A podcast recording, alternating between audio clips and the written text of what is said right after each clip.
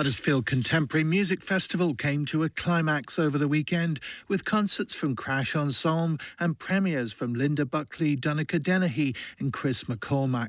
Since it was founded more than 40 years ago, Huddersfield has been a staging post for some of the biggest names in contemporary music, from Stockhausen to Louis Andriessen, John Cage to Steve Reich. This year's festival was long on Irish contemporary music and its composers, and this week on Culture File, We'll hear from some of them, as well as the international artists who came to Huddersfield from as far as Australia and Latvia. This time we're going to hear from one of the Irish composers whose work enjoyed a world premiere at Huddersfield, Birr based composer Ann Cleare. You, you talk about being on a, the road a lot. The speeches today were just saying, you know, you're you're becoming a composer who might be too big for Huddersfield now or too busy for Huddersfield.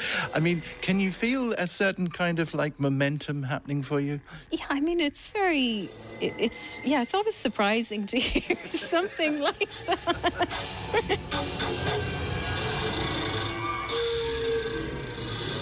But you know, um, I'm always really just focused on the the next piece and trying to to make that the best I can. Really, um, and it's hard to think beyond that because you never know what will happen either. I mean, that's what I've kind of learned over the years. Like, I could never have predicted the kind of pieces I'd write. That's what's interesting, I think, in working in in this area of the arts I've kind of just learned to to go with it and enjoy the surprises and not kind of overthink too much into the future either.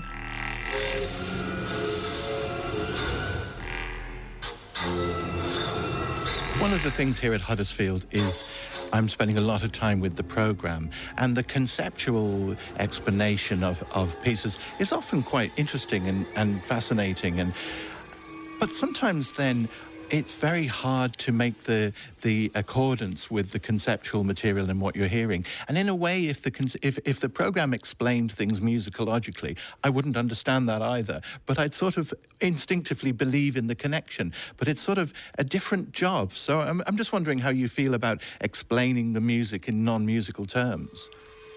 Yeah, well, I suppose I'm always uh, quite interested in the the extra musical, I would say. You know, I use music or sound as a way to explore often things that aren't really musical at all.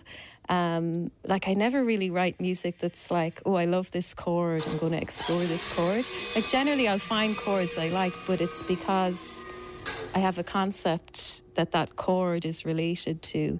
Um, like I, I would say, I find it very hard to write unless there's, say, a non-sonic or non-musical idea driving, and that the the sound is kind of a way of expressing that. Um, so I suppose in terms of like the program notes or the introductions, I always just try to think of a way to to kind of welcome the listener into the piece in a way, just to to give if they want it, it's there as something to kind of uh, maybe open their thinking to the piece and I love it when I have a title that that takes a lot of the pressure off. But um, sometimes it's hard to find a title. It's like you're clear about the, what the piece is, but actually giving it a word or a few words is is difficult. But it helps conceptually, whether it's words, ideas, even visual forms. I think all of these things tend to come first for me, and then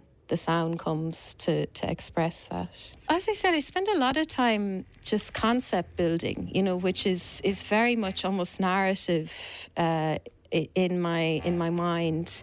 Uh, and until that's done and really firmly in place, I find it very hard to actually work on sound.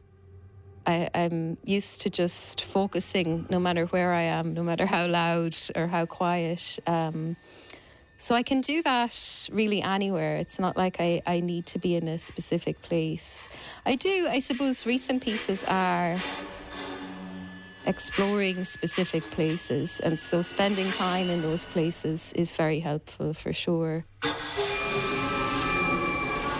And then I gradually kind of start to record material, whether that's in a specific place or sometimes it's uh, improvisations with material from that place in combination with some instruments. Um, and then I start to process that material uh, just with various software. I start to analyze it uh, in terms of harmony and movement. Um, and slowly the material starts to appear, I suppose, that, that becomes central to the piece and central to conveying the, the concept.